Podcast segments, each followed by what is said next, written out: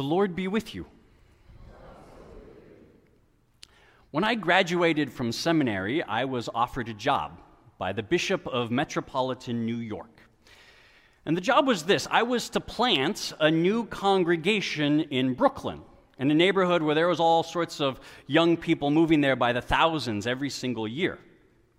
Now, here's the thing I grew up on the West Coast, I had never been to Brooklyn. I knew no one who lived in Brooklyn, but I did know that of all the church plants that our denominations start, 90% of them fail. 90%, 9 0. So, start a church with a 90% chance of failure in a place I'd never been to and never knew anyone before. I was offered this job and I said, Totally, I'll take this job because all those other guys might have failed, but I can make this happen. So, our sin for this week is pride.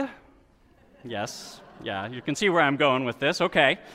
Um, so, here's the thing pride, in my mind, is one of the most subtle of the deadly sins because we need a little bit of pride to function in life, right? We need a little bit of self esteem, of self love, a sense of self worth, so that we can face the challenges and the struggles that we encounter each and every day. But the question is where does that sense of self worth come from? In our gospel lesson today, people come to Jesus and they tell him, Oh, you know, there was all these people who were killed, Galileans. They were killed by Pontius Pilate because they weren't respecting Roman authority. All those people who got killed, is it because they're worse sinners than everyone else? And Jesus says, No. And then the word on the street is that there was a big tower in Jerusalem that had just fallen over and it crushed 18 people. And Jesus thinks, says to the, the crowds, Do you think the people who got crushed when the building fell on them, do you think somehow they were worse offenders than anyone else? No. Because you see, sometimes our sense of self worth comes from comparing ourselves to other people. So we say, Well, those people are suffering, but I'm not. It must be because I'm better than them. Yeah? Right. Because if I wasn't better th- than them, why wouldn't I be suffering also? So it must be because I'm better than them. And we can tell ourselves this for all sorts of reasons, right? It's obviously I'm smarter than them, or stronger than them, or I'm just holier than them, and that's why they suffer and I don't, because I'm better.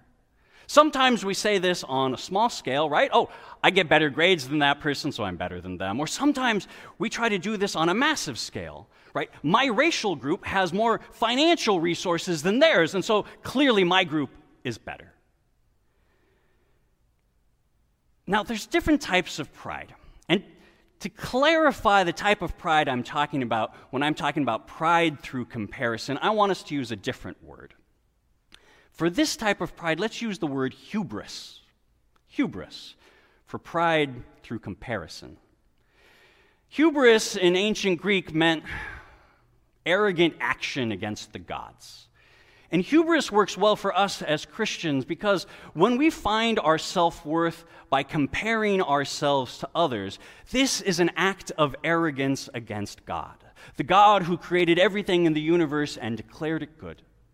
Because when we say that we are better because than someone else, what we are doing is giving in to the temptation that the serpent gave us in the Garden of Eden to say, why don't you make yourself like God? Why don't you judge for yourself who is good and who is bad? Why don't you make God in your own image?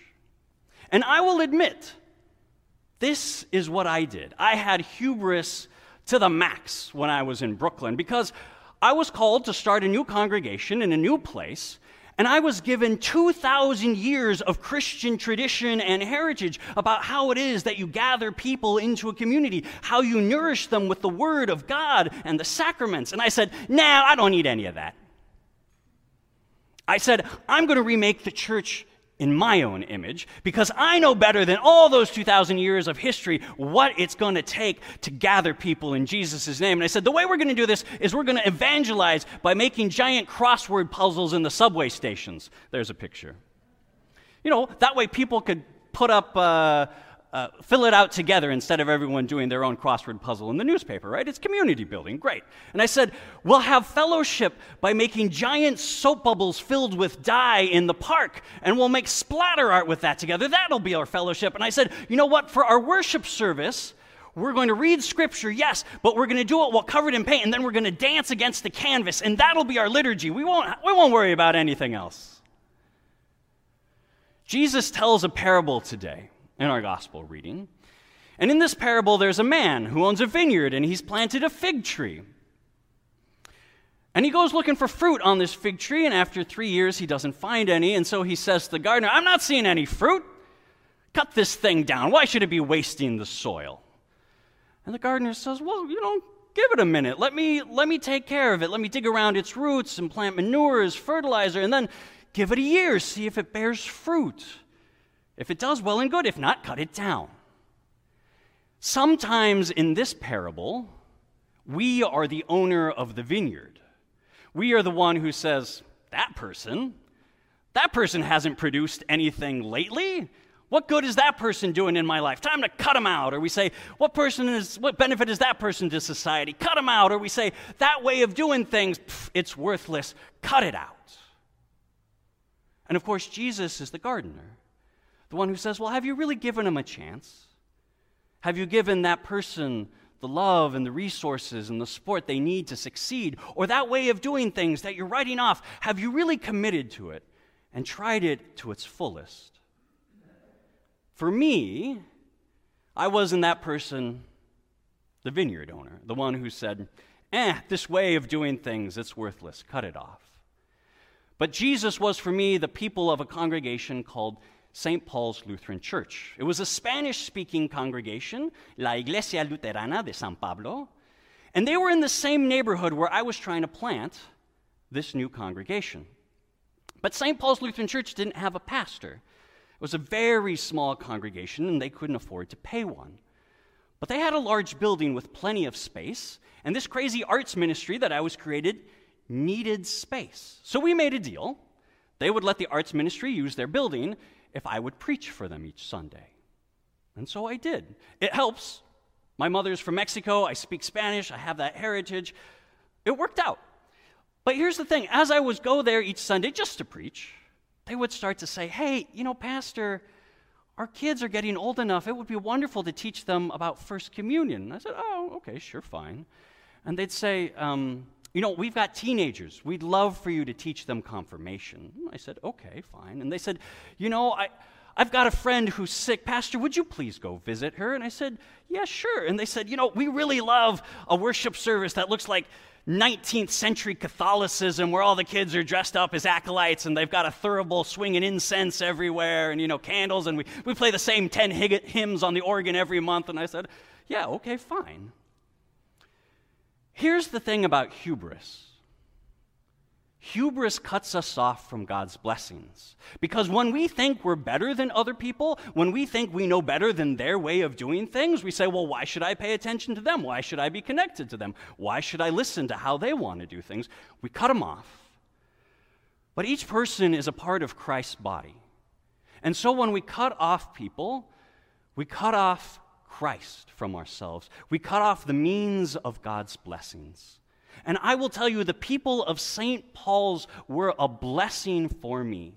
They asked me to do ministry in the most traditional way imaginable, a way of doing ministry that I had completely written off. But in doing so, they invited me to become their padrecito. Padre is Spanish word for like a father, a priest, right? Padrecito is a little priest because I was like 26 years old. I was a baby. But they adopted me as one of their own. They asked me to do things like organize quinceañeras for them. They asked me to uh, organize the Mexican Christmas tradition of Las Posadas.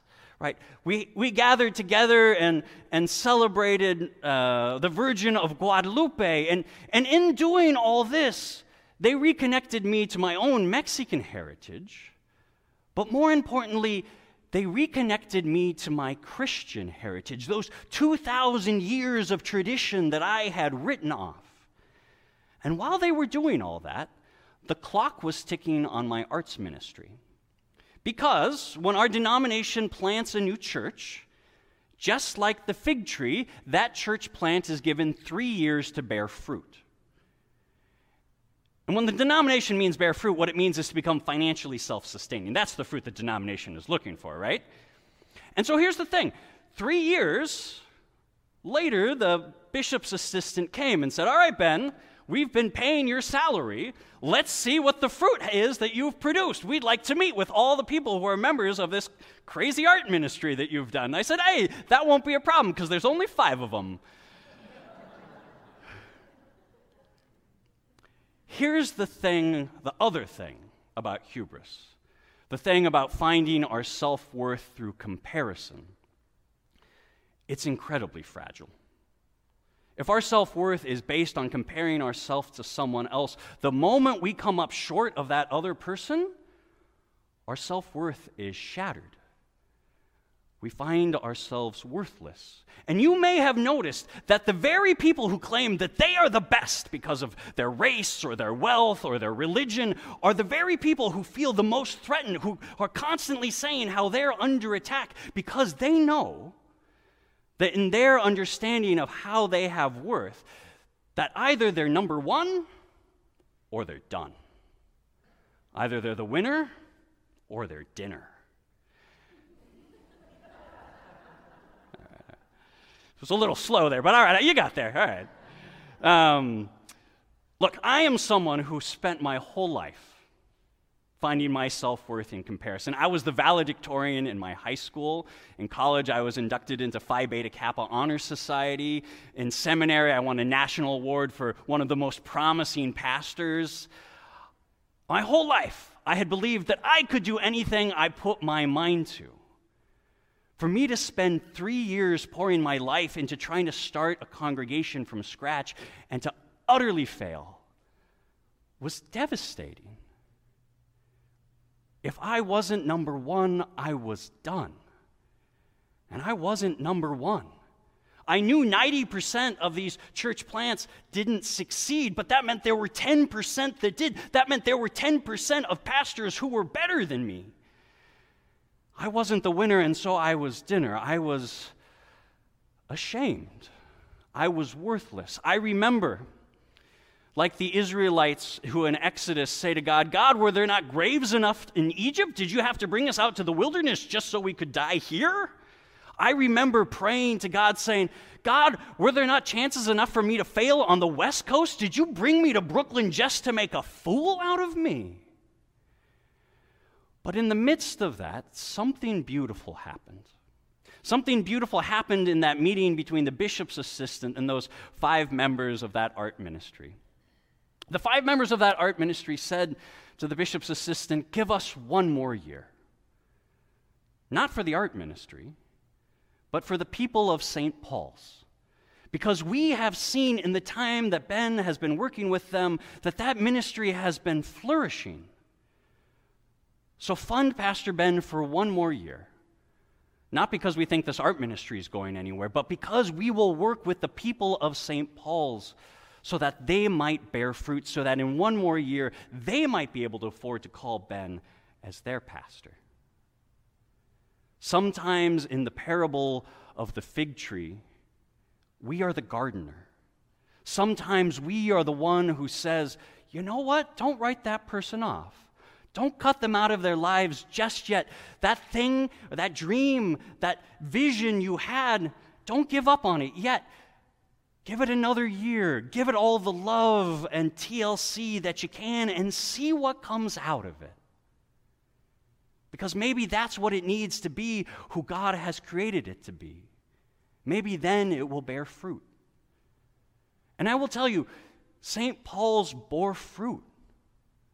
They bore fruit both in terms of numbers, right? The congregation went from 10 people, it tripled in size. It, it was 30 people after that fourth year.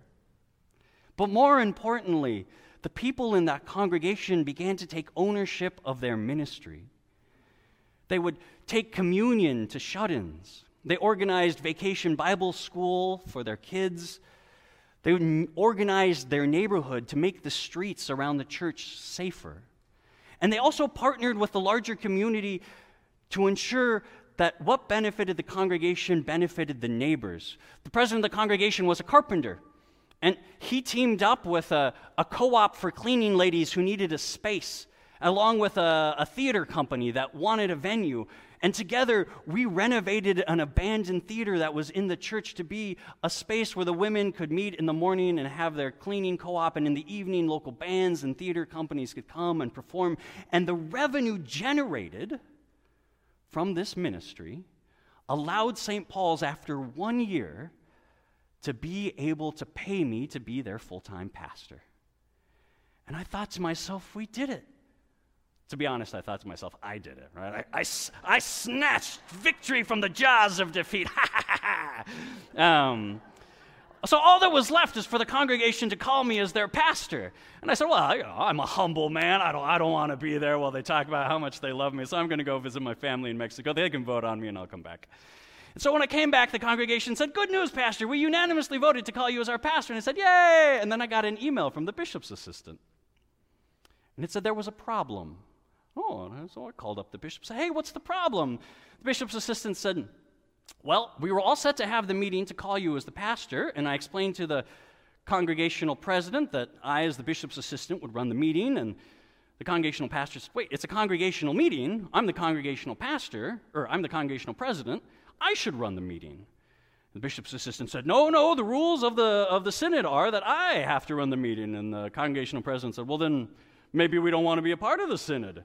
And the, uh, the bishop's assistant said, Well, then I won't be there. And I said, Well, what does that mean?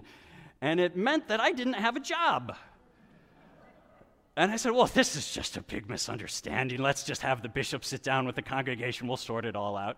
Turns out it wasn't a big misunderstanding. The bishop sat down with the congregation, and the bishop essentially threatened the congregation, and the congregation threatened to leave the denomination. Turns out there was decades of bad blood between these two, which I hadn't addressed or paid attention to because I thought the success of this ministry was about me. A month later, the denomination had one less congregation. The congregation didn't have a pastor, and I didn't have a job. Not only did I not have a job, I had lost what I had spent four years of my life working on, my dream, my vision for what church could be. In Paul's letter to the First Corinthians, which we read today, chapter 10, Paul tells the people of Corinth that the Hebrews in the wilderness had Jesus with them.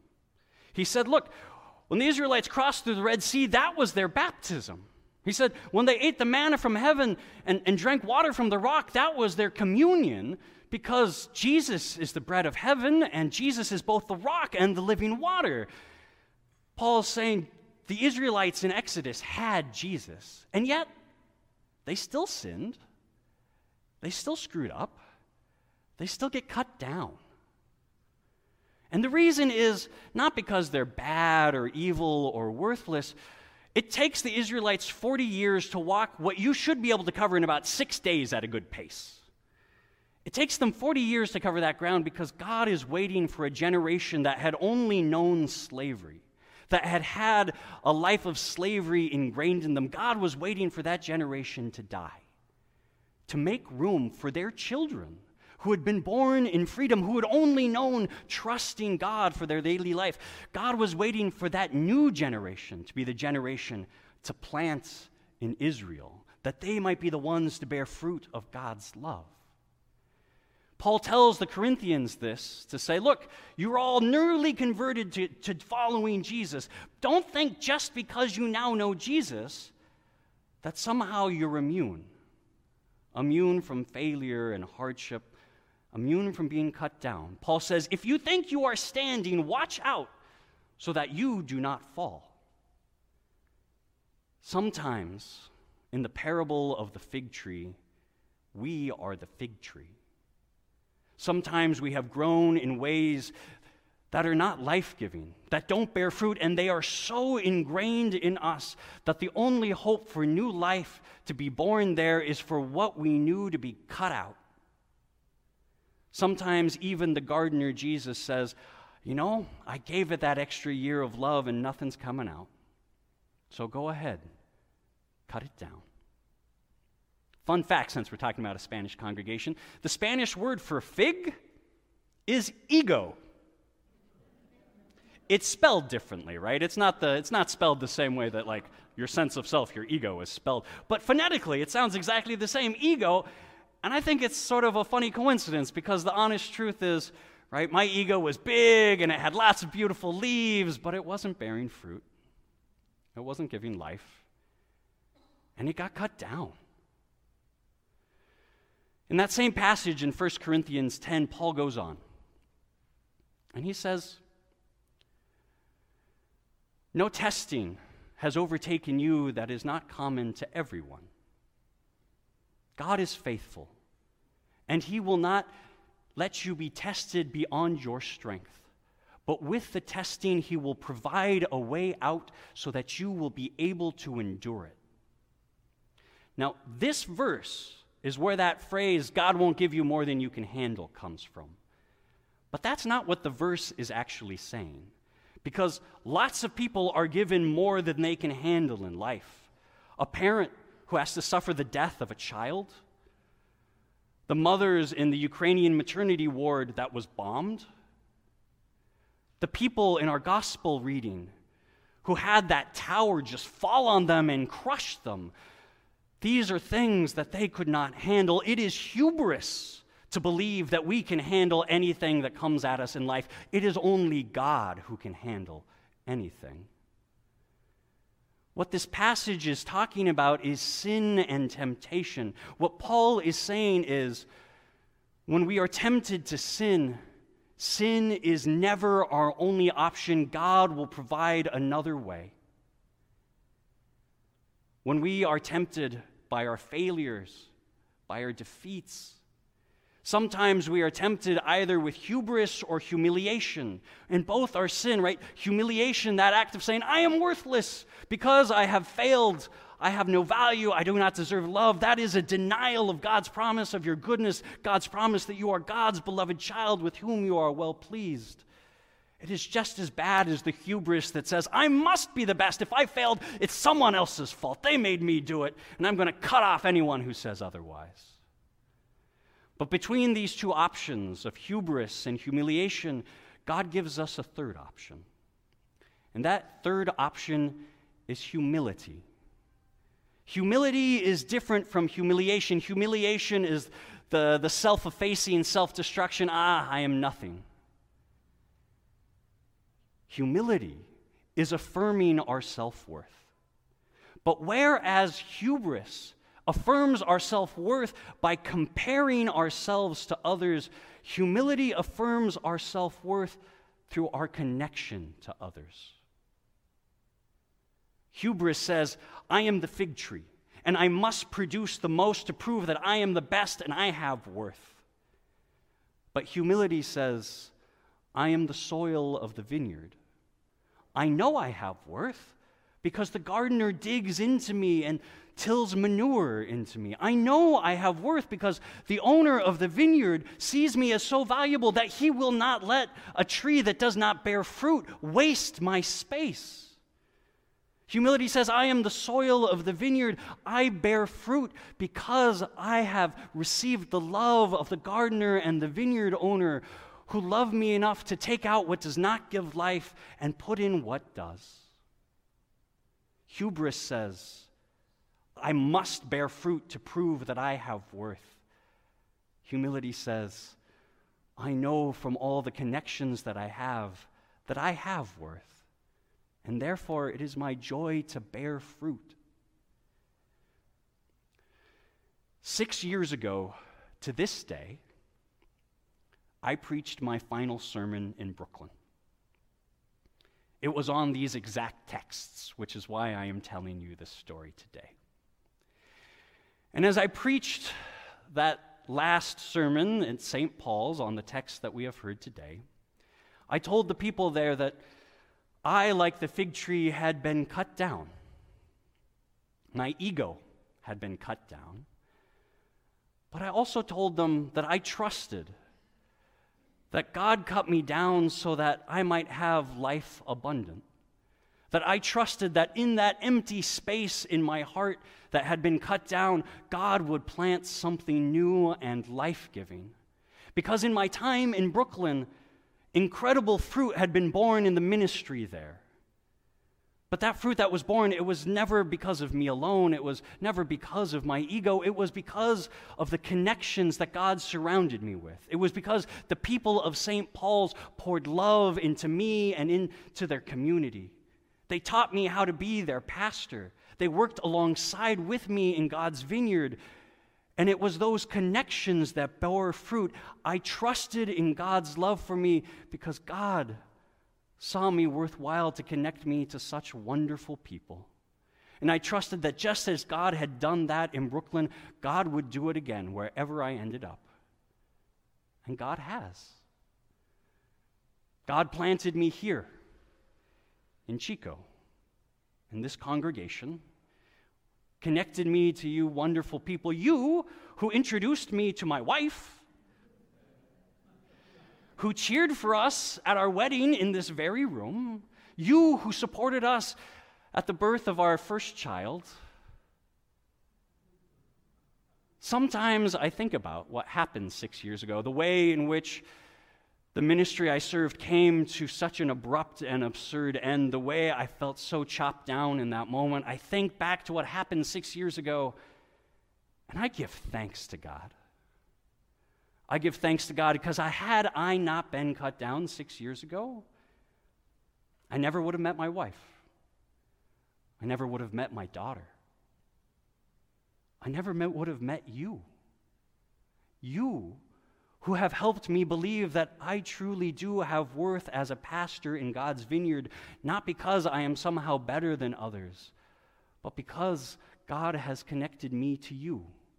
You who teach me every day how to be your pastor. You who work alongside me every day in God's vineyard. You who pour your love into me and into this community in ways that bear beautiful, life changing fruit. For that, I am so grateful. When our pride cuts us off through comparison, Christ upholds us through connection. May God connect us to one another that we might uphold the world with the fruit of God's love. Amen.